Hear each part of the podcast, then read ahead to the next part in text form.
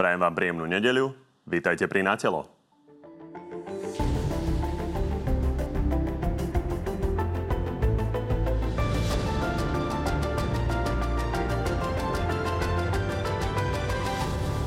Vojna na Ukrajine už trvá takmer mesiac. Parlament schválil príchod vojakov NATO na Slovensko. Hlas ho podporil, smer nie. Dnes sme na to jednoducho dôvody nevideli. Nemajú prísť útočné strategické zbranie brániť našu hranicu. Premiér čelí kritike za neúčasť na ceste za prezidentom Zelenským. Odmietol ju z obavy o bezpečnosť. Čas už nevrátim, takže je mi ľúto, ak som teda niektorých ľudí na Slovensku sklamal. Slovensko prekvapila aféra s ruskými špiónmi. Vynášať mali utajované informácie o obrane. Sa mali týkať záujmov Severoatlantickej aliancie. Mimoriadne citlivé dokumenty. Okrem toho máme pre vás dnes prieskum dôveryhodnosti politických lídrov vrátane prezidentky a premiéra. No a našimi dnešnými hostiami sú vicepremiérka a šéfka zo ľudí Veronika Remišová. Dobrý deň. Dobrý deň, prajem. A podpredseda Smeru Ladislav Kaminsky. Takisto dobrý deň. Dobrý deň, prajem. Od tejto chvíle môžete opäť hlasovať o tom, ktorý z hostí vás presvedčil viac a ako vždy to nájdete na tvnoviny.sk.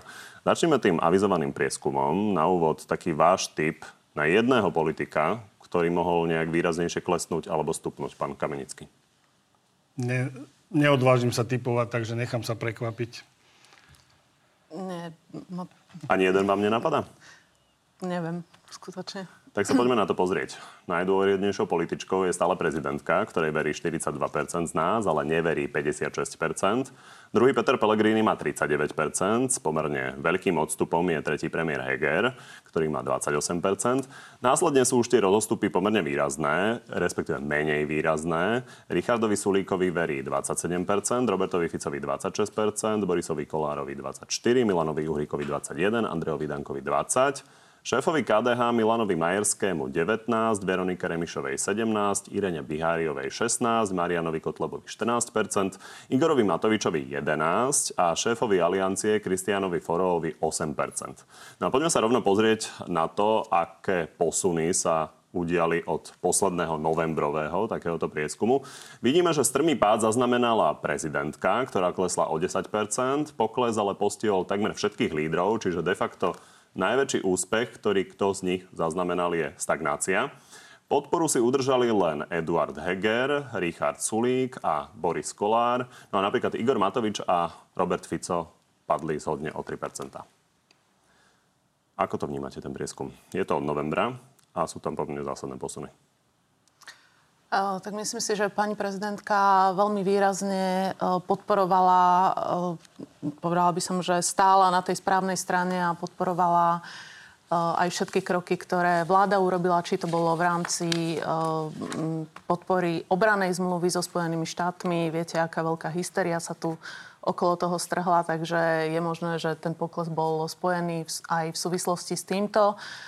Ale Myslím si, že čo je pre mňa najdôležitejšie je, že ja vždy budem robiť takú politiku, ktorej verím. To je prvá vec. Neklamem, nekradnem, neklamem ľudí, to je veľmi dôležité. A tak to budem robiť aj naďalej. A to, ak väčšina ľudí, ak to väčšine ľudí nestačí, s tým už nič nenarobím. Pán Kamínsky, v posledných mesiacoch je Zuzana Čaputová v podstate váš zásadný politický súper, takže vy ste asi spokojní? No, spokojný. Ja, ja by som bol radšej, keby pani prezidentka hájila záujmy všetkých občanov na Slovensku, ale e, musím povedať, že ja sa tomu poklesu napríklad ne, nedivím. Ja som e, dnes napríklad e, videl na Facebooku je jeden status, o ktorý hovorí v podstate o tom, čo si môže človek na Slovensku myslieť a nemyslieť, kde teda prevzala, e, prevzala tvrdenia jedného novinára z denníka N a hovorí, že proruskou propagandou je to, ak si napríklad myslíte, že že keď má minca, každá minca má dve strany, Pravda je niekde uprostred a dokonca sa tu hovorí, o, že každá akcia vyvoláva reakciu, že to je Newtonov zákon, ktorého ja som kedysi aj dokonca namaloval portrét, takže ja som zvedavý teda, či náhodou sa nestanem aj ja nejakým e, proputinovským agentom, ako sa tu snaží aj pani prezidentka naznačovať. Čiže ja si myslím, že toto je obrovský krok e, posun k cenzúre a ja si myslím, že, že pani prezidentka by si mala skutočne rozmyslieť, čo dáva na svoj Facebook. Treba povedať, že tú sériu prieskumov sme robili na prelome februára a marca, takže napríklad e, tá návšteva Eduarda Hegera, ktorá sa neuskutočnila, na rozdiel od iných premiérov, ktorí išli do Kieva za prezidentom Zelenským, tak tá nebola vlastne obsiahnutá v tom prieskume. Pani Nemišová, myslíte, že to poškodí premiérovi Hegerovi, to, že tam nešiel? Neviem to vyhodnotiť, či mu to poškodí, alebo mu to pomôže. Ako to vnímate? V každom prípade ja si myslím, že nie je na mieste e, premiéra kritizovať za rozhodnutie, ktoré urobil. Skrátka, urobil ho v danom čase s informáciami, ktoré mal. Určite nie je dôvod, aby premiér sa za to teraz ospravedlňoval. E, v každom prípade ale, čo je úplne absurdné, je, že ho vyzýva, hovorí o ňom e, ako z Babelcovi práve Peter Pellegrini, ktorý je prototypom, jeho postoje sú prototypom zbabelosti, či už je to v súvislosti s utečencami, eh, kedy šíri doslova hoaxy a straší ľudia a rozoštváva. Čiže to je na tom najväčšie pokritectvo.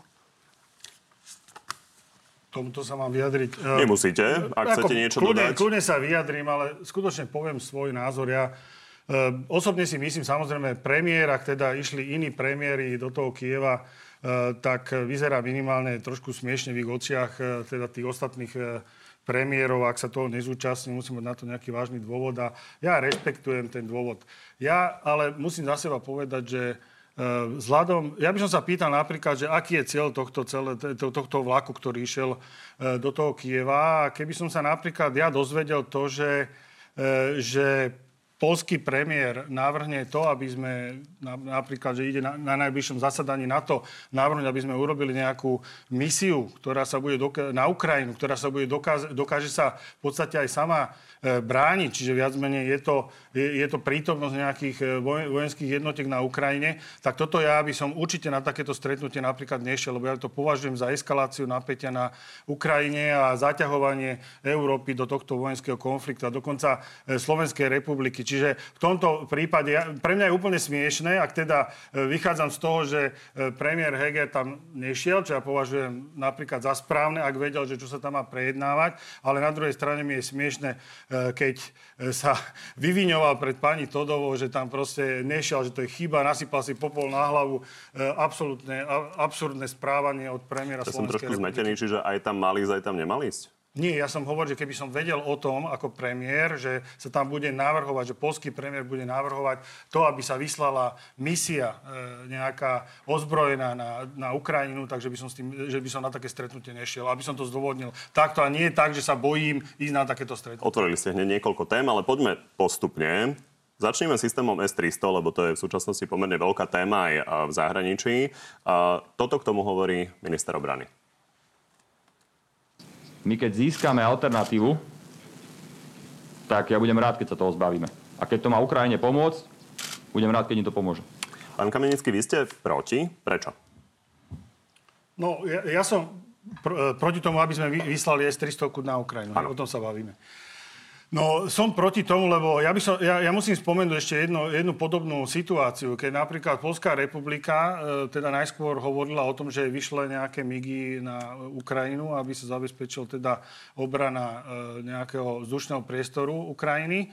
E, potom sa zrazu zlákli a povedali teda Spojeným štátom, že viete čo, my vám tie migy dáme na vašu e, vojenskú základňu do Nemecka a odtiaľ ich môžete poslať e, na Ukrajinu. Samozrejme, Spojené štáty to odmietli, lebo dokonca vieme aj o vyhláseniach, vyhláseniach prezidenta Bidena, ktorý hovorí o tom, že, že my sa do tohto konfliktu priamo nejdeme zapájať, aj keď teda dodávajú nejaký, nejaký materiál. Čiže ja sa pýtam, teda Spojené štáty sa do toho konfliktu nejdú zapájať a my máme dodávať napríklad nejaké takéto zásadné zariadenia na Ukrajinu a zapojíme sa do tých, čiže chytáme, teda Spojené štáty v podstate chytajú hada našimi rukami a ja to považujem za veľmi nebezpečné. Ja len pre kontext treba dodať, že Spojené štáty tam vysielajú protitankové strely, Áno, aj protilietadlové ale, ale strely. To bolo, to bolo aj vyhlásenie pána Ostina na tlačovej konferencie s ministrom Náďom, kde to jasne povedal, že prezident, tu ho máme, prezident Spojených štátov jasne povedal, že, že e, do vojny sa nejdu priamo zapojiť. Pani Nemišová, fakt je, že Sergej Lavrov a ruský minister zahraničných vecí priamo povedal, že to budú považovať za nepriateľský akt a takúto dodávku za legitimný cieľ? Tak eh, ja verím, že my sme natoľko hrdý národ, že si nenecháme diktovať od cudzej mocnosti, ktorý, ktorá nás navyše označila za nepriateľov, čo môžeme alebo nemôžeme urobiť. Toto už máme za sebou. Totalitným režimom toto skončilo. My budeme robiť presne to, čo si myslíme, že je najlepšie pre Slovensko a čo je v strategickom záujme Slovenska. Teraz sa vrátim ešte k, k tomu, čo bolo povedané. Obrana Slovenska. Čiže prvoradým cieľom je samozrejme bezpečnosť a obrana Slovenska. Tu vám pripomínam, pán Kamenický, že systémy, ktoré momentálne prídu na Slovensko, to znamená protivzdušná obrana Patriot, sú pre Slovensko kľúčové. Nám pomôžu zabezpečiť to, aby sme boli silnejší a aby sme vďaka spojencom boli bezpečnejší. Čo ste urobili vy? Nehlasovali ste za to.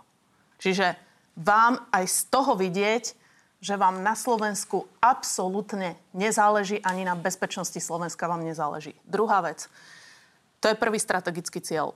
Bezpečnosť obyvateľov Slovenska, to aj robíme. Druhý strategický cieľ je samozrejme pomôcť Ukrajine, pretože Ukrajina, ktorá je slobodná, celistvá, kde je mier, je takisto našim strategickým záujmom. Čiže našim záujmom je pomôcť Ukrajine, aby sa mohla brániť a v konečnom dôsledku, aby sa mier obnovil a aby Rusi stiahli svoje jednotky a vrátili sa tam, kde patria. Čiže do, na, do svojej, na svoje územie a tam sa starali o to, o seba. A nerobili agresívne výpady uh, k cudzím štátom. Čiže pomoc Ukrajine áno, myslím si, že je správne pomáhať Ukrajine aj humanitárne, aj im posielať pomoc, aj im, aj im posilňovať ich možnosti vlastnej obrany. A to nehovorím o tom, že Slovensko by sa malo zapájať do konfliktu. Samozrejme, že Slovensko sa do konfliktu nebude zapájať, ale na druhej strane chceme pomôcť Ukrajine, aby sa mohla Ukrajina sama brániť.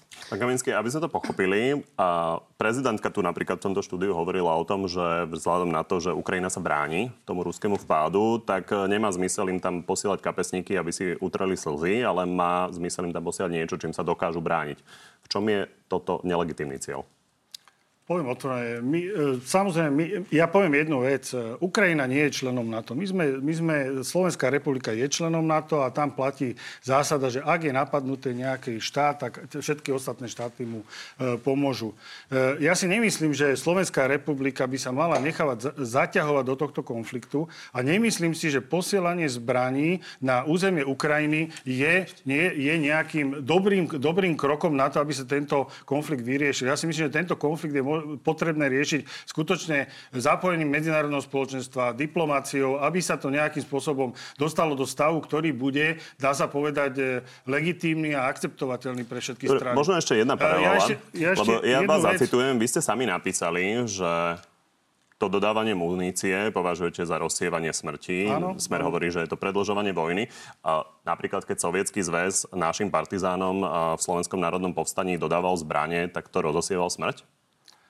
E, Pozrite sa, Ukrajinci sa majú e, právo brániť a ja, ja im to neberiem, ale ja si nemyslím, že ja by som sa pozeral momentálne na slovenské záujmy. Tu sa riešia záujmy... Dobre, to je úplne Počkej, v poriadku, však dôležité je celý kontext. Riešia sa tu záujmy mocnosti a musím povedať, že že kto trpí, to budú, tá, to budú tí Ukrajinci. Čím sa dlhšie tento konflikt bude naťahovať, tak tým horšie to je práve pre tých Ukrajincov, ktorí tam momentálne zo, e, zomierajú. Ja, si, ja som za to, aby sme posielali humanitárnu pomoc, aby sme tam posielali lieky, potraviny, aj, aj nejaké pohonné hmoty, ale určite nie zbranie. Ale ja, ja chcem sa vrátiť k tomu, čo ja ste... len aby sme môžem, pochopili ten ja, váš ja postoj, poviem, tak skúste odpovedať na tú moju veľmi jednoduchý kontext. Prepačte len, že či spomínali... tam nevidíte paralelu napríklad v zásobení ja by som... Ja, partizánov počas Slovenského národného povstania zo strany Sovietskeho zväzu a tohto boja. Ja chcem, uh, o tej, ja, ja chcem o tejto paralely prejsť k momentálnej reálnej, reálnej situácii. Uh, ak, vy ste dobre povedali, bola tu jedna, boli tu vyhlásené napríklad ministra zahraničných vecí Lavrova o tom, že akýkoľvek konvoj, ktorý sa objaví na ukrajinskom území, tak bude viac menej cieľom, cieľom ruských raket. To je prvá, prvé, prvé tvrdenie. Druhé tvrdenie je, odpoveď na to bolo, že šéf e, NATO Stoltenberg odpovedal, že ako náhle budú takéto konvoje zasiahnuté, tak automaticky je NATO zatiahnuté do tohto konfliktu. A výsledkom je čo? Tretia svetová vojna. Pani poslanka, ja sa vás pýtam, či chceme Slovenská republika robiť kroky, ktoré skutočne môžu doviesť celú Európu, celý svet až ku e, tretej svetovej vojne. Dobre, to je veľmi nebezpečné. Je, je vaše dobré právo neodpovedať. Pokúsili sme sa. Pani Remišová, poďme ale konkrétne na to, čo by sa malo diať. E, dozvedeli sme sa, že dnes v noci začal prichádzať protiraketový systém Patriot, ktorý by mal tento sovietský S-300 u nás nahradiť. Minister Náď hovoril, že jeden patriot nám nestačí. Ja som si prečítal v ukrajinskom Kiev Independent, že majú prísť až tri. Takže prídu tri s Nemcami a Holandianmi a je to splnenie tej podmienky ministra Náďa na to, aby ste chceli posielať tým pádom sovietský S-300 na Ukrajinu? Ak dovolíte, zareagujem na pána Kamenického a odpoviem vám na vaše otázky. Vy hovoríte, pán poslanec, že by sa to malo vyriešiť diplomaticky a samozrejme my sme mesiace pred vojnou vás, počúva, od vás počúvali, že o, najmä teda od pána poslanca Blahu, aký je Putin štátnik, aký je hrdina, komu ide o mier. Až nakoniec 24. februára zautočili na Ukrajinu, barbarsky na Ukrajinu, zabíjajú tam ženy, deti, sú tam tisícky... Odsudili. To sme odsudili. Nepreušujte ma. Sú Takže... tam tisícky civilných obetí. A vrátim sa k tomu slovenskému, uh, slovenskému národnému povstaniu, pretože vy sa hlásite uh, k protifašistickému odkazu. To je také vaše... Vy sa k tomu hrdo hlásite. Ja si myslím, že Slovenské národné povstanie bola jedna, bola najvýznamnejšia udalosť v našich dejinách. A o čom to bolo to Slovenské národné povstanie? Slovenské národné povstanie bolo o tom, že hoci sme boli výrazne slabší národ, horšie vybavení, nebáli sme sa a postavili sme sa proti nepriateľskej silnejšej mocnosti, proti nacistom, ktorí boli vyzbrojení a takisto partizáni mohli povedať, však budú do nás útočiť alebo nás pozabíjajú. Napriek tomu sme sa nebali a to Slovenské národné povstanie bolo možné len preto, že nám spojenci dodávali zbranie. Sovietský zväz porazil nacistov preto, že mu spojenci vrátane Spojených štátov amerických dodávali zbranie. Čiže tu len chcem povedať to, keby vy ste boli teraz vo vláde, tak tichučko setkáte, zbabelo setkáte, nerobíte Nie, absolútne nič, tak sa správate. Nerobíte absolútne nič, nestaráte sa o našu vlastnú bezpečnosť, pretože čo ste urobili? Pani. Keď sme hlasovali o tom, že či majú pri sem spojeneckí vojaci... Otvárate ďalšiu tému, pani Remišová. vojaci, tak ste hlasovali... Vy sa, pr... Neprerušujte ma. Vy sa starajte o Slovákov, pani, pani ministerka. Pán, Pán poslanec, vy hovoríte, že vy zabezpečujete bezpečnosť Dobre, raketovými systémami. Dáma, pán, prepačte, musím vás prerušiť, lebo sa dostaneme do kruhu hádok a nedozvieme sa odpovede. Vy ste mi slúbili, že nám odpoviete na to, ako to bude s tými patriotmi. Protivzdušnej obrane. Protivzdušnej obrane. Pán poslanec Kamenický hovorí, že ak k nám príde systém protivzdušnej obrany Patriot, tak malujeme Slovakom terče.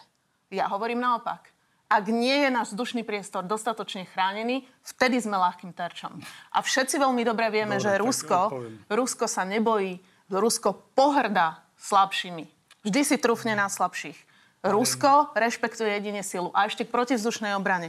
Protivzdušnej obrane toľko, že áno, e, potrebujeme, náš vzdušný priestor má byť chránený, pretože môže sa stať nedopatrením, možno nejakou technickou chybou, že raketa ktorá je vystrelená na ukrajinské územie, môže dopadnúť aj na Slovensko. A naše systémy musia byť predsa schopné no, preto ju chcete zachytiť, darovať S-300 na Ukrajinu? Zachytiť a zneškodiť. Dobre, tak a teraz ešte k tomu e- S-300. Počuli ste pána ministra obrany? Počuli ste ho.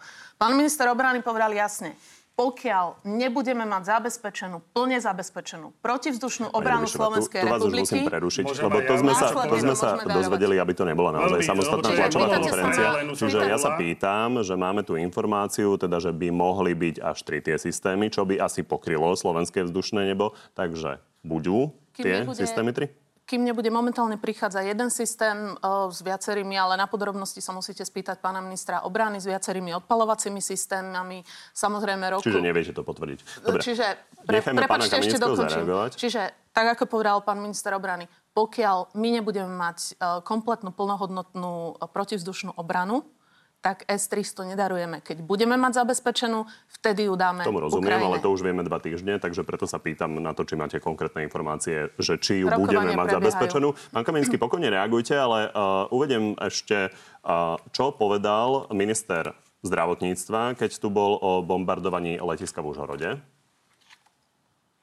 Letisko je asi e, v odzovkách legitimný vojenský cieľ a to, že je blízkosť našich hraníc, tak e, to je bohužiaľ. Mať pripravené kapacity aj na príjem urgentných stavov. Vy ste okrem iného nehlasovali za ten príchod vojakov NATO a tým súvisiaci aj e, systém Patriot.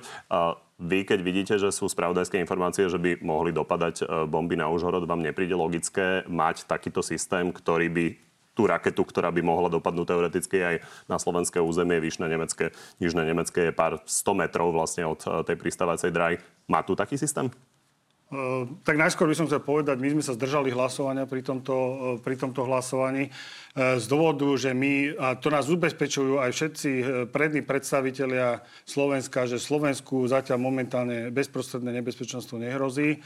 A my sme sa my sme aj t- konštatovali, že momentálne my nevidíme zatiaľ dôvod na to, aby, aby vojaci NATO prišli na slovenské územie. My rešpektujeme, my rešpektujeme to, že sme členmi NATO a na druhej strane, ak by došlo k bezprostrednému ohrozeniu Slovenskej republiky, tak by sme s takýmto vstupom súhlasili. Čo by bolo Čo ale sa- to bezprostredné ohrozenie? Čiže- No, Čiže, čo sa... pani Remišová, prepáčte, mali ste naozaj dlho 10 minút slovo. ste tu rozprávať, tak ma nechajte povedať niečo. Pán Kamenický, len skúsme- Skúsme odpovedať teda aj na No, tú moju čiže- otázku. Čiže keď sa pozrieme, vy, čiže- neveríte, vy neveríte tomu, že by mohlo byť bombardované napríklad letisko v Užhorode? E, Takto, je otázka, aké sú ciele vybrané ruskou armádou, ja to neviem, ale určite sú to aj letiská.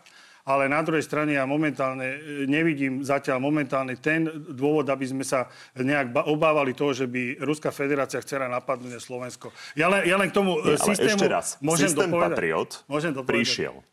Ten systém Patriot No, je ale schopný však ale chcem o tom zneškodniť raketu. Ale n- a pán, Nedá- nedáte mi dopoviem, dopoviem otázku, Dobre, ale dobre. musím ju najprv položiť, aby ste Dobre, mohli odpovedať. Takže systém Patriot je schopný takéto rakety zneškodniť. Prečo je zlé mať takýto systém Patriot na Slovensku, aby mohol napríklad takú raketu, ak by letela na ten Užhorod, zneškodniť? No, pozrite sa, bavili sme sa tu o tom, či... Ja, ja by som napríklad tému e, S-300 a Patriotov absolútne nedával do súvislosti, lebo ja som absol, absolútne proti tomu, aby sme vysielali akýkoľvek S-300 na Ukrajinu. A e, také, také tie argumenty, že nemáme na to servis, nemáme... To tak čo, ak teda nemáme servis a je to v dezolátnom stave, tak to nikam Kamenický, už neposielame. nehovoríme o S-300, hovoríme o Patriote. Dobre, ale S-300, aby sme si trošku technicky povedali, Patriot nie je náhradou za S-300. S-300 má dosah S-300, znamená, že e, chráni dážnikom 300 kilometrov e, e, priestor. A čo sa týka Patriotov, hovorí sa, že to je okolo 120. Čiže Patriot nedokáže S-300 plne nahradiť a to hovoria odborníci z vojenskej oblasti. Čiže to, toto je v podstate problém. Dobre, čiže inými slovami Čiže inými hovoríte, slovami že ten... mňa- mňa napríklad- dokončím Ja- otázku. A, čiže nepotrebujeme tento systém Patriot a preto ste sa rozhodli nehlasovať za prítomnosť tých vojakov. momentálne si myslím, že my sa musíme starať o to, aby sme... Mal, máme napríklad funkčné MIGy, ktoré nám zabezpečujú vzdušný priestor. Máme systém S-300, ktorý nám zabezpečuje e, vzdušný priestor účinnejšie, by som povedal, ako tie Patrioty. Momentálne sme na tom, na tom e, celkom dobre a myšlienky také, že dostaneme Patriot a pošleme S-300 na Ukrajinu, ja považujem za absurdnú a považujem to za zaťahovanie Slovenska do vojny. Pani Remišová, napriek tomu, že sme nerobili e, žiadny prieskum o tom, ale viete, aké sú nálady v spoločnosti z tých iných prieskumov. Takže určite sú tu ľudia a pomerne veľká skupina, ktorá nesúhlasí s vysielaním akékoľvek takéto vojenskej pomoci. Takže nedlžíte im vysvetľovanie, lebo tie zbranie sa nakupovali aj z ich peňazí. Uh, takto, že ešte k pánovi Kamenickému a k protivzdušnej obrane. Ako hovorím, vy by ste na obranu a posilňovanie bezpečnosti Slovenska nerobili vôbec nič. Čo je absolútne Ste katastrofálne. všetci hrdinovia, váš pán. Šeliga už štartoval MIGI a S-300 poslal na Ukrajinu. E, Vy si urobte poriadok, vy rozprávate najprv, že, že S-300, S-300 mi do reči, nejdete posielať a pán Šeliga už poslal pomaly na Skáčete mi do Ukrajinu. reči. Ja vám poviem, prečo uh, teda S-300 ste tak veľmi proti, aby sa niekde posielala. Pretože v prvom rade z, z celkového servisovania S-300 mal najväčší prospech pán Výboch. Hej? Čiže zase sa dostávame tam, kde pri smere sa dostávame vždy, samozrejme. Dostávame tam, kde sa dostávame pri smere vždy, to znamená kšefty, kšefty, kšefty. Dobre. Či dlžíme ľuďom vysvetlenie? S-300 stála 600 miliónov, a ak sa nemýlim, sú to stovky miliónov a vy ju darujete môcť- na Ukrajinu zadarmo a môcť- nech ju tam niekto, niekto zostrelí. No, ja neviem, reagovať. Mimochodom, za vašej vlády výdavky na obranu boli 0,99%. Jak aj u iných štátov Európskej Samozrejme, únie. Áno, bolo nie. to tak, No. áno, bolo to tak. Dobre. Vymíňate na, Ja na obranu a myslím- nie na ľudí, pani Remišová. To je problém. Prepačte, môžete hovoriť. Už vám nechá, nebudem skákať. Ďakujem. V prvom rade, ako som povedala, je dôležité zabezpečiť bezpečnosť a obrany schopnosť Slovenskej republiky. To presne robíme. Bezpečnosť Slovákov by ste mali zabezpečiť. Bezpečnosť Slovenskej Áno, republiky. slovenských Dobre. občanov, áno. O čo sa vy ani ste sa nikdy nestarali. Nestaráte sa a ešte aj teraz robíte kroky, ktoré vedú k úplnému opaku a tak sa správate aj v parlamente. Čiže Nie je to pravda. myslím si... Myslím si, že vy to ešte Dobre. pochopíte, čo robíte. No. Pán Kamenický, ľudia vedia, že keby pri moci bola Možno to nechápete, smer ja neviem. neviem. alebo vy, Možno to nechápete. tak by to bolo pre Slovensko v tomto okamihu katastrofou. Pretože vy absolútne nedbáte na strategické záujmy Slovenska. Uh, myslím či si, že Maďarsko, Ukrajine, Maďarsko si máme... svoje záujmy hájí oveľa lepšie ako Slovenská republika. To, čo robíte vy, No vy, ste ste vojnoví, vy ste vojnoví štváči a zaťahnete Slovenskú republiku do vojny. Pán Kamenický, neskačte mi za reči, do reči. Maďarsku absolútne nepomôže pchať nejaký priateľský postoj k Rúsku, pretože To Rusko... to pretože Rusko... Strategicky, tak ja vám poviem, nie, ešte dokončím, stopnem, ešte lebo už dokončím. sa točíme naozaj v Ešte kruhu. Pani. Remišová, skúste reagovať na tú moju otázku. A, takže máme tu určite občanov, ktorým sa to nepáči, ktorí sa boja napríklad, že to vyprovokuje Rusov k nejakej akcii. Takže čo im poviete? K Maďarsku, pán Kamenický. Maďarsko, takisto ako Slovensko, Rusko dalo Maďarsko aj Slovensko na zoznam nepriateľských krajín. Čiže akýkoľvek postoj vy môžete mať k Rusku, jednoducho Ruská federácia, Slovensko aj Maďarsko, aj Českú republiku, aj ostatné krajiny dala na zoznam nepriateľských krajín. Čiže z tohto pohľadu je úplne jedno, či Maďarsko Pani posiela alebo neposiela. Všetci sú na eh, zozname, kto do, do, robia sankcie voči Rusku, však to je pochopiteľné. Tak čo No. sa čudujete? Neviem, čo toto je za Našim záujmom je, aby sa Ukrajina mohla brániť a aby táto agresia bola čo najskôr skončená.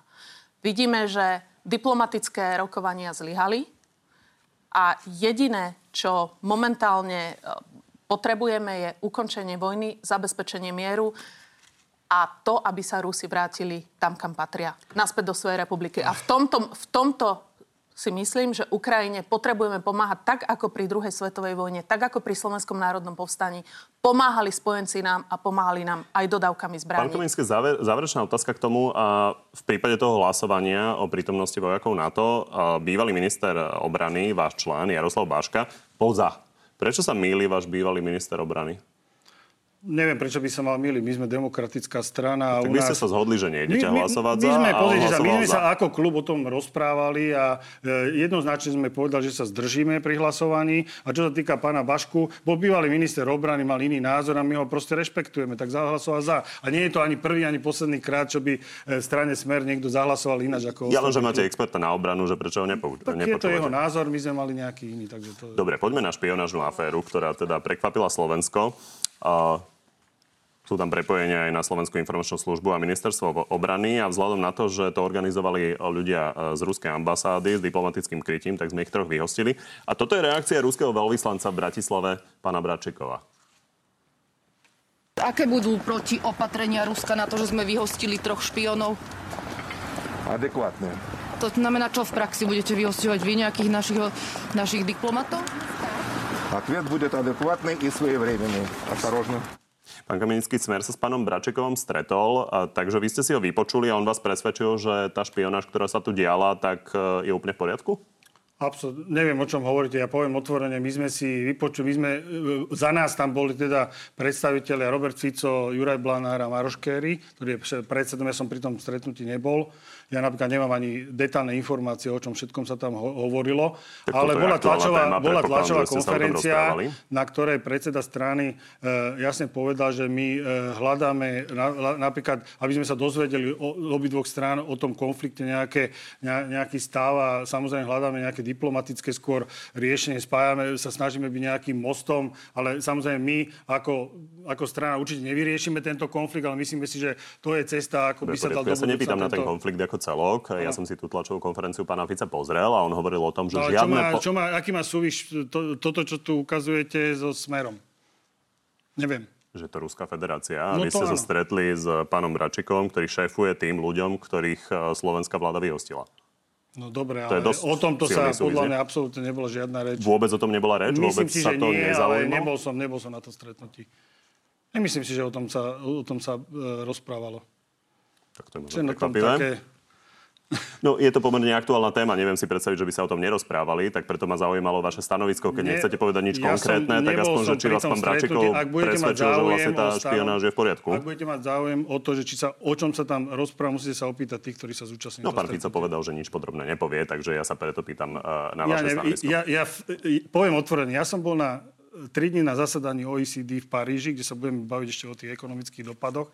O tom sa, tam sa robili nejaké analýzy ekonomických dopadov, napríklad odrezania plynu, e, kde teda z toho vychádza, že skutočne máme Dobre, problém. K tomu sa dostaneme. to, čo sa tu ale udialo, ja som prekáža kolegami, ako strane ja smer, neprekáža? Ja som s kolegami od stredy nebol, takže nemám informácie. To chápem, ale ste podpredseda tej strany, takže to, čo sa tu udialo, vám prekáža alebo neprekáža? Toto myslíte? Čo sa týka toho, čo som videl, poviem otvorene, ja mám len informácií z médií, viem, že e, boli štyria ľudia nejakým spôsobom najprv zadržaní, potom dvaja boli prepustení. Videl som nejaké video, e, kde teda nejaký bloger, z, tuším, z hlavných správ, hovoril s nejakým predstaviteľom ruskej ambasády, ale ako poviem otvorene, ak niekto niečo urobil, ak e, niekto hlavne teda, ak vynášal napríklad e, nejaké informácie, ktoré boli v nejakom stupni utajenia, nejaké, e, nejaké prísne tajné dokumenty, tak samozrejme nech je odsúdený a nech, je, nech je normálne ide do, do väzby. Takže ja s tým absolútne Dobre, ja som vám to poslal problém. do okruhov ako jednu zo Dobre, zásadných tém, takže jasne. som čakal, že nám poviete stanovisko za stranu, za ktorú tu som sedíte. Povedal. Pani Remišová, Andrej Kiska aktuálne pre denník povedal, pre denník N povedal, že na stôl dostal, keď bol vo funkcii, od vojenských tajných zoznam najmenej 8 ruských špionov. Vy ste pri moci vlastne už dva roky. Prečo ste tých ľudí nevyhostili? Zároveň pán Kiska povedal v rozhovore, ak si dobre spomínam, že následne tento zoznam teraz sa zaujímalo to, či bol posunutý príslušným ministrom, teda smer, vtedajšia vládna koalícia a ďalším zložkám orgánom činným v trestnom konaní. No, čiže minimálne od eh, roku 2014 predchádzajúca vláda s tým nič nerobila. A minimálne Áno. od roku 2020 to máte v rukách vy. A preto teraz prichádza k, zásadnej, eh, k zásadnému kroku. To znamená, že vyhostenie, eh, vyhostenie a odhalenie ruských špionov, čo si myslím, že Zas netvárme sa, že je to nejaké veľmi jednoduché odhaliť uh, ruských špionov, ktorí sú tu. To znamená, že ja si myslím, že táto vláda a bezpečnostné zložky, aj táto operácia ukazujú profesionálnu prácu a je vidieť aj na tom, akým spôsobom Rusko vyvíja u nás nepriateľské aktivity. Zakladateľ to znamená, vašej že sa... strany spomínal, že dostal na stôl zoznam 8 špiónov, ktorých odhalila vojenská tajná služba, takže preto sa na to pýtam a e, zároveň vláda Smeru s tým nič nerobila. Naša vláda s tým niečo robí. Dobre, ale dva a roky pýtali ste, ste sa, Dva roky sme pri moci, áno. Dobre, poďme ďalej. Viete veľmi, prepačte, Prepačte, pán moderátor, zrejme to nie je len tak, že e, môžete o niekom vyhlásiť, že je ruský špion. Potrebujete zozbierať konkrétne dôkazy. E, toto video predpokladám, že není roky staré. Je to jednoducho video, ktoré bolo správené e, nie tak dávno. A ako náhle mali orgány v trestnom konaní dôkazy, na základe ktorých mohli urobiť relevantné rozhodnutia, tak ich urobili. A rozdiel je v tom, že od roku 2014 do roku 2020, 6 rokov, vláda Smeru nerobila nič Áno, my sme pri moci a aj sme s tým niečo urobili. A myslím si, že aj toto je ukážka toho, sa čudujem, pán Kamenický, že sa stretnete s ruským veľvyslancom. Uh, je, prebieha jedna z najväčších afér, uh, ktorá tu vôbec je. To znamená, že je tu štát, ktorý vyvíja voči nám nepriateľské, nepriateľské aktivity, kupuje si našich ľudí, našich občanov, upláca ich, uh, aby vykonávali vlasti zradu aby v podstate vyvíjali činnosť proti Slovensku a vy na stretnutí s ruským veľvyslancom túto tému ani neotvoríte. To je skutočne ukážka diplomatickej ja. aktivity a ukážka toho, že naozaj dbáte o to, čo je najlepšie pre záujem Slovenska. A to presne demonstruje aj to, čo ste robili tých 6 rokov. Pani, Nič. pani. Čiže my sme získali dôkazy a urobili sme rázne a razantné kroky a hovorím, že toto ešte bude pokračovať.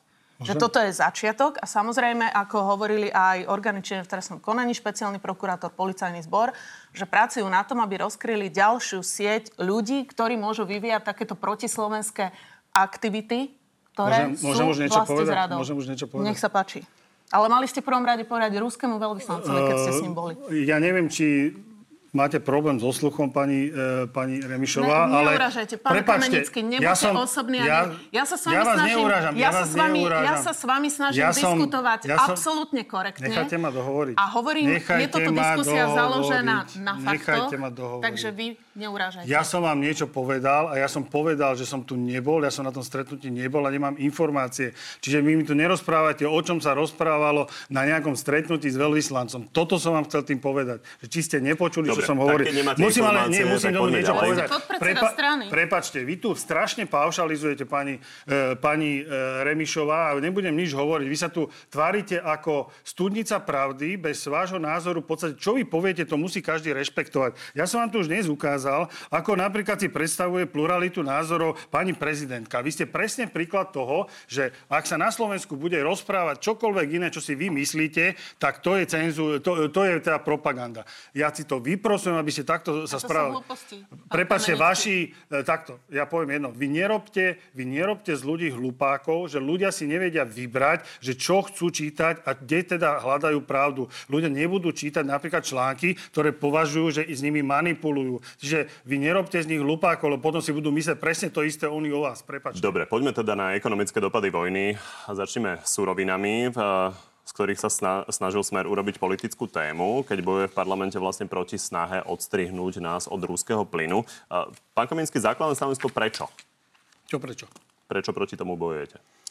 No, sú tu ekonomické fakty, ktoré o tom hovoria. Ja chcem sa napríklad, my sme Európska únia celkovo je, alebo teda budem hovoriť o Slovensku, lebo to je najzaujímavejšie. Slovenská republika je na 100% závislá od dovozu ropy z Ruska. Má špecifické zloženie tá ropa, je sírna ropa, čiže inú nejak veľmi nemôžeme brať.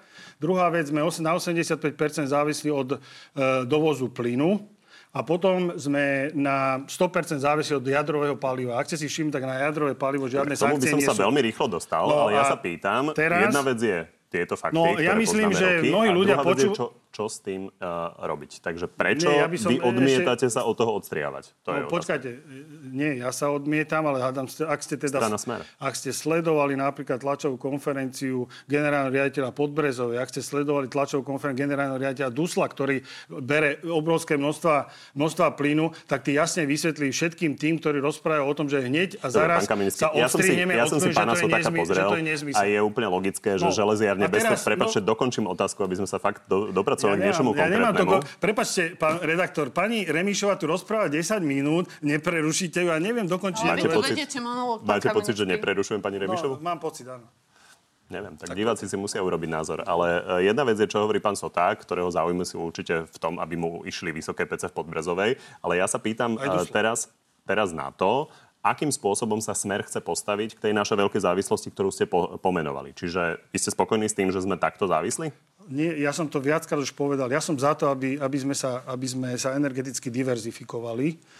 E, Ale musím jednu vec povedať, to je zásadná vec. e, A to hovorím napríklad informácie, ktoré som napríklad získal v OECD. Ak zis- zistíte, e, každá krajina má úplne iný energetický mix. A náš energetický mix je absolútne závislý na ruských zdrojoch. To je proste fakt. Keď si zoberiete také Portugalsko, tak Portugalsko vie plyn dovážať napríklad, berie, má LNG terminály, berie plyn z Alžírska, čiže nemá ten istý problém, čo máme momentálne my.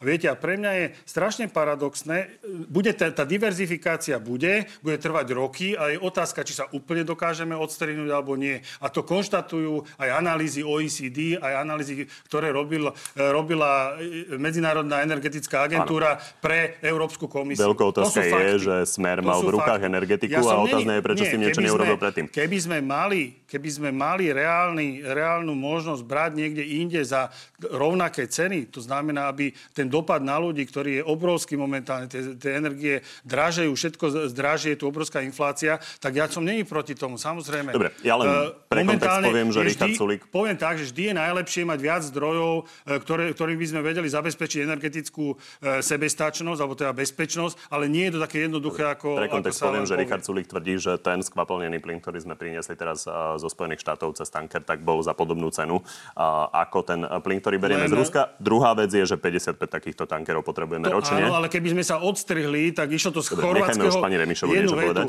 Z chorvátskeho krku a sa, keby sa odstrihli dodávky, napríklad, že Európska únia odstrihne dodávky e, ruského plynu, tak automaticky Chorvátsko, ktoré má spotrebu 3 miliardy kubických metrov tohto plynu a, a cez ten terminál vie dovesť 2 miliardy, tak bude hľadiť samo na seba a ten LNG sa k nám ani nedostane. My sme úplne na, na východnej strane e, celej Európskej únie a to je geografický problém, o ktorom som Pani Remišová, pokojne reagujte, ale možno ešte status Richarda Sulíka, ministra hospodárstva, ktorý sa chválil tým, že nám prišlo ďalšie jadrové palivo z Ruska, ktoré spomínal pán Kamenický, že sme od neho 100% závisli. A on tam píše, že neprezradí vlastne, na ako dlho to palivo máme, ale teda, že je to v suchu.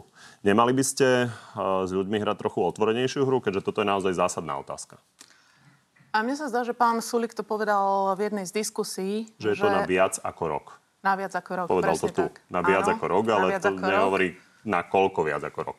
No, ja sa vrátim k tomu, čo hovoril pán Pani Kamenický. Skúste mi prosím odpovedať na moju otázku, že či by nebolo relevantné ľuďom jasne povedať, v akej sme situácii. Pán Galek napríklad hovorí, že sa snažíme spolupracovať s Finmi a Bulharmi, aby sme spoločne dosiahli certifikáciu amerického paliva, ktoré by sme mohli používať. Na druhej strane, že to možno môže trvať roky. Pozrite, ja nebudem tu korigovať to, čo hovoril pán minister hospodárstva. Keď sem príde pán minister hospodárstva, tak sa ho môžete spýtať, či by nemal bol, povedať, či by nemal povedať viac. Keď nechcel byť minister hospodárstva konkrétny, má na to asi nejaký dôvod, takže ja jeho vyjadrenie nebudem tu komentovať. Ale čo budem komentovať je e, znižovanie energetickej závislosti. Pozerala som aj ja e, tlačovku pána Sotaka z Podbrezovej a pán Sotak povedal a kritizoval vás, lebo povedal, že to sa malo riešiť dávno. E, znižovanie energetickej závislosti sa malo riešiť už dávno. Čiže moja otázka na vás je, čo ste robili celé tie roky. Teraz tu vyplakávate, ale celé roky ste nerobili nič. A ja poviem jeden príklad. Poviem príklad Polska. 2014 anexia Krymu. Poliaci vtedy si jasne vyhodnotili rizika. E, vyhodnotili si Rusko ako nespoláhlivého partnera a mali pravdu, pretože po agresii na Kryme prišla agresia celej Ukrajiny. Boli v rovnakej situácii, ako sme my teraz a dnes alebo tento rok skončia zmluvu, z, poslednú zmluvu, ktorú majú e, s Ruskou federáciou a stanú sa, zdroje diversifikovali tak, že už nebudú od Ruska závislí. To je Polsko. Ja nehovorím, že sa to dá spraviť hneď zajtra, že vypneme kohutiky a zrazu mhm. budeme nezávislí. Ale jednoducho, čo ja hovorím, je to, že treba na tom začať pracovať hneď teraz. A začať sa snažiť diverzifikovať zdroje. Teraz bude prípojka do Polska, ktorá bude otvorená v júni. Čiže to znamená, že treba začať hľadať nové zdroje, začať diverzifikovať, keď uh, rafinéria v Rakúsku, ktorá je 40 km od našich hraníc, dokáže byť, spracovávať inú ropu ako my. To znamená, že zrejme tá diverzifikácia zdrojov je možná. To znamená, Dobre. treba začať na tom pracovať. No, ja vám poviem Už len ešte, krátko sme... sa dokážeme znamená, dotknúť vy... potravinovej inflácie. Minister hospodárstva, môžem, prepačte, môžem, ešte začal, už... po, povedal, že Slovenská republika podniká kroky, či už je to v oblasti jadrového paliva, či už je to v oblasti diverzifikácie. My Môžem. sme teraz v eurofondoch, neskačte mi do reči. Skúste, skúste, skúste sa ukludniť, pani... sa ukludniť a neskákať mi do reči. V oblasti eurofondov my sme presmerovali dodatočné zdroje aj v novom programovom období práve na to, aby sme znižovali, znižovali energetickú náročnosť, či už sú to budovy, investície do, do obnoviteľných zdrojov, tak, aby Máme Slovensko... posledné dve minútky na to, aby sme sa dozvedeli niečo o tom, akým spôsobom chcete vyriešiť potravin- potravinovú infláciu. Trošku konkrétnejší po týždňoch uh, bol Juraj Šeliga, ktorý tu bol minulý týždeň a toto hovorí o tom, ako by sme mohli vyriešiť uh, tú potravinovú infláciu pre pracujúcich s nižším príjmom. Tá debata je medzi 100 a 200 eur.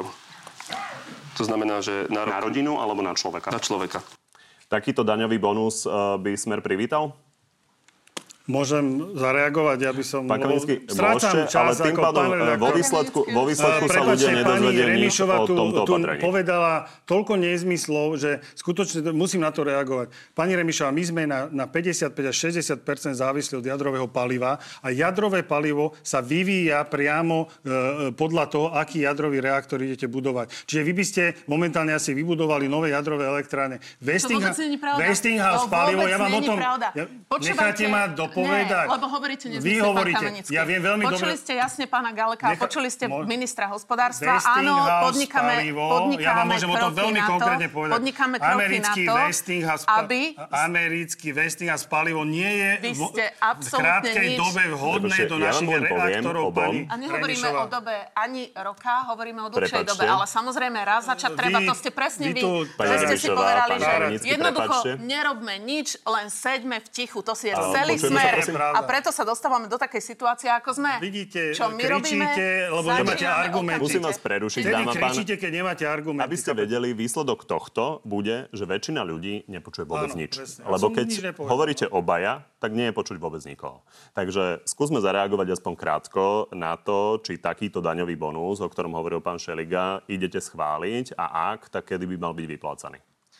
Uh, áno, chceme, strana za ľudí v prvom rade presadila a otvorila otázku energii, to znamená, aby sme mali, aby ľudia uh, nedoplácali na vyššie ceny energii. Čo sa podarilo? Podarilo sa uh, zastropovať ceny e- elektriny, to znamená až do roku 2024, čo Smer nikdy neurobil. Dobre. Podarila sa, Pani Remišová, musíte podarilo sa systémovo vyriešiť jasné, lebo my musíme o minúty končiť a ešte tu máme otázku 6 bytových domov. A ešte tretia vec, áno, eh, chudobnejším alebo sociálne eh, znevýhodneným domácnostiam, chudobnejším domácnostiam plánujeme dať príspevok na zmiernenie ceny inflácie, čo Žiaľ, si myslím, že... nepodarilo sa nám dozvedieť úplne Nerob- jasnú odpoveď, tak poďme do záverečnej rubrike. nič, pani Remišová, rubriky. Snáď tam. Tak začnem vami, pán Kamenický. Urobila vláda správne, eh, keď rozhodla, že po pi- špionážnej afére vyhostila troch ľudí z ruskej ambasády? Neviem, to musí zvážiť na základe informácií. Vyhostí podľa vás vláda v najbližších týždňoch ďalších ľudí z ruskej ambasády v Bratislave? Ak sa ukáže, že vyvíjajú protislovenské aktivity, áno. A Váš predseda Robert Fico povedal, že nemá problém so spoluprácou so stranou Republika. Vy osobne si viete predstaviť, že by ste si sadli do jednej vlády s pánom Uhrikom? E, Ja som pánom Uhrikom sedel na výbore pre financie a rozpočet, ale ja ne- neteoretizujem pred, e, pred samotnými Pán voľbami. to je pomerne jasná otázka. Keď Či to viete voľby, predstaviť? Budeme sa... Pozrite, my sme politickí Dobre, realisti. E, Je dôležité, aby Slovenská republika získala inú vládu, ako je táto, ktorá nič nerobí. Konzervatívna poslankyňa Orano Katarína Hatraková neúspela už v štvrtej voľbe komisárky pre deti. Ak chce kandidovať odp- opäť, odporúčili by ste jej to? V tomto prípade asi nie.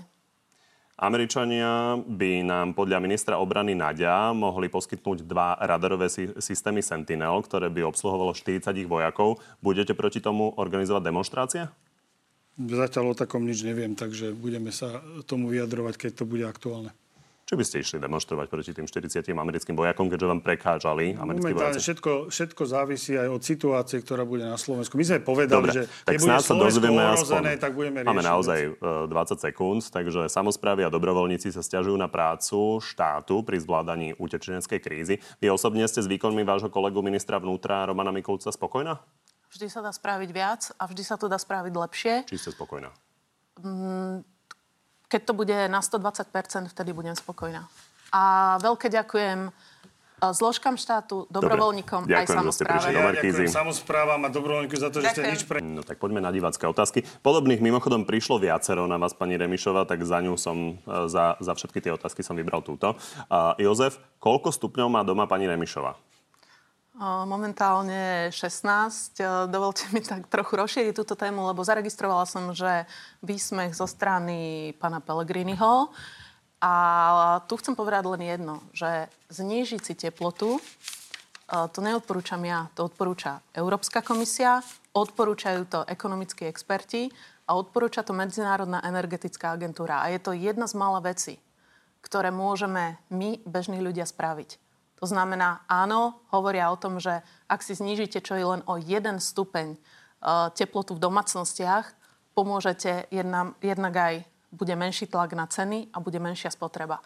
A chcem len povedať, že v súčasnosti si treba uvedomiť, že každé jedno euro, ktoré im platíme Rusku, predlžujeme vojnu, podporujeme výrobu zbraní, ktoré sa následne, ktorými sa Rusko následne vyhráža nám. Čiže áno, znížila som si to v prvý deň, uh, v prvý deň ruskej agresie a nehovorím to ja, hovorí to Európska komisia, energetická agentúra a experti. Ladislava Kamenického sa pýta Ladislav. Nehambí sa smer za pokrikovanie nikdy proti Rusku?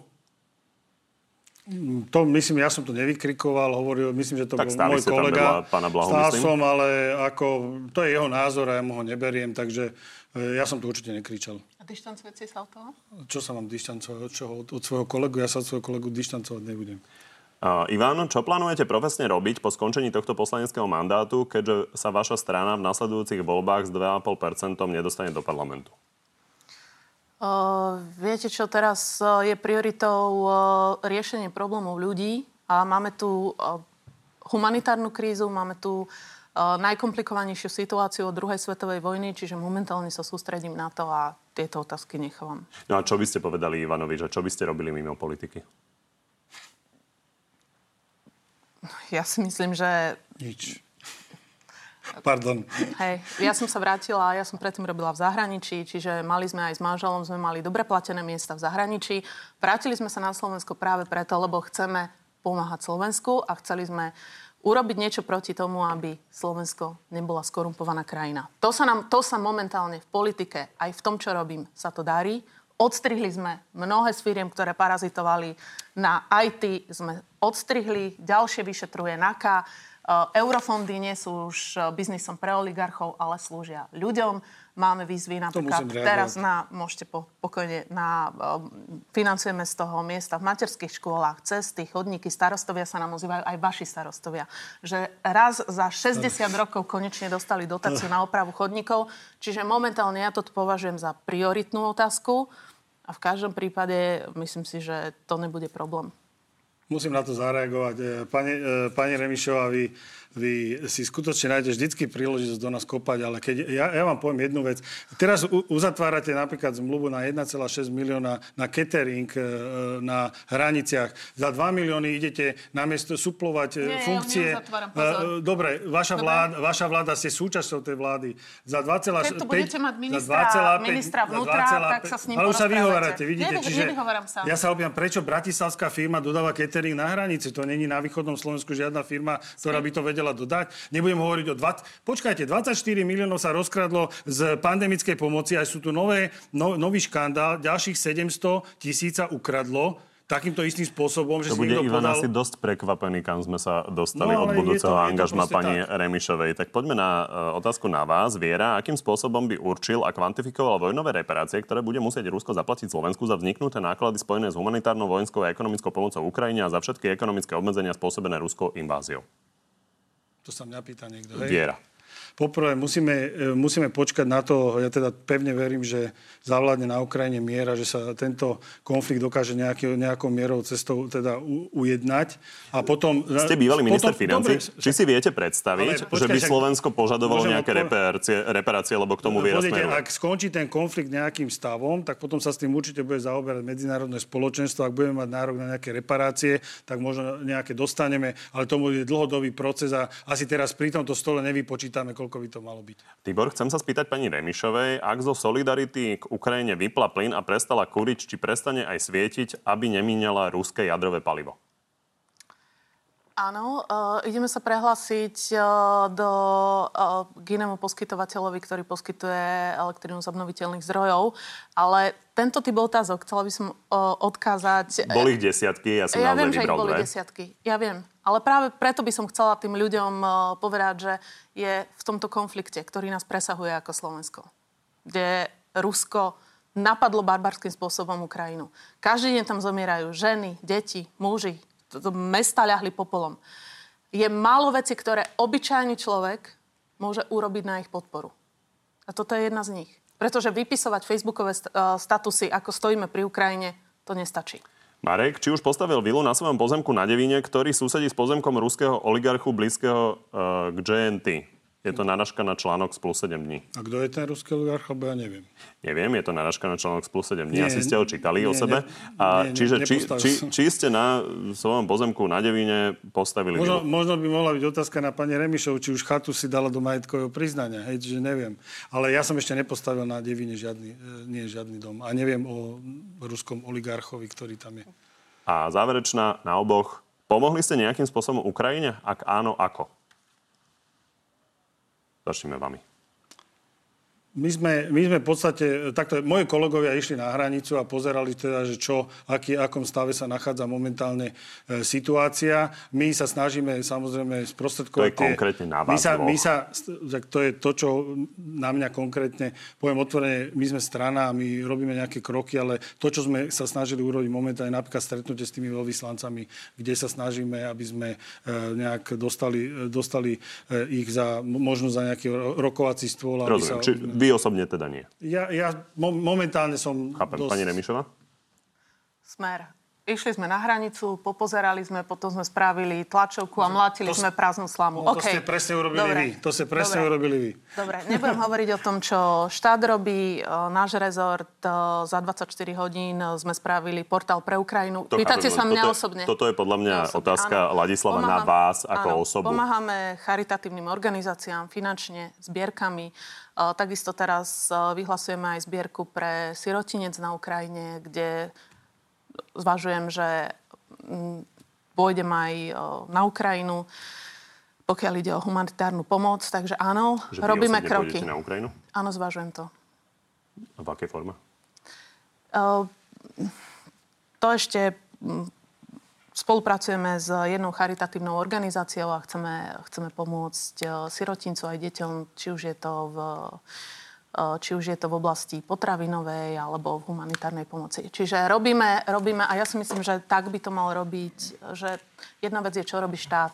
To je samozrejme povinnosťou štátu. A druhá vec je, eh, keď hovoríme o tom, že eh, v dobrovoľníci a je to na pleciach dobrovoľníkov. Ale toto momentálne je situácia, kde musíme všetci spojiť síly. Nestačí, čo robí štát, nestačí, čo robí samozpráva, nestačí, čo robí... Jednoducho, tu musíme spojiť všetci síly a aj občianská povinnosť je robiť niečo aj nad rámec toho, čo musíte robiť. Ja, to len súhla, vám hovorím ja, veľmi priateľsky, ja, ja, to súhla, ja, ja s tým a myslím si, že, že... Len môžem jednu vetu. Len, len, netreba, len potom netreba robiť také gesta, že sa, čo ja viem, premiér Heger uh, fotí pri kotli s gulášom, na ktorý nedal ani jeden cen a urobí si z toho fotečku na Facebook. Dobre, už len záverečná otázka, lebo ľudí to asi zaujíma. Čiže v najbližších dňoch by ste chceli ísť na Ukrajinu, pomôcť Zvažujeme nejakému súro, uh, sirotincu. Zvažuje, uh, zvažujeme to. Vy osobne to zvažujete? Uh, ja osobne, áno. Dobre, dnešného na telo je to všetko. Pri ďalšom sa vidíme opäť v nedelu, no a v útorok popoludní máme pre vás v pravidelnom čase naživo na TV novinách na Telo Plus. Tento raz budeme o situácii na Ukrajine hovoriť s Ivanom Miklošom. Príjemný zvyšok nedele.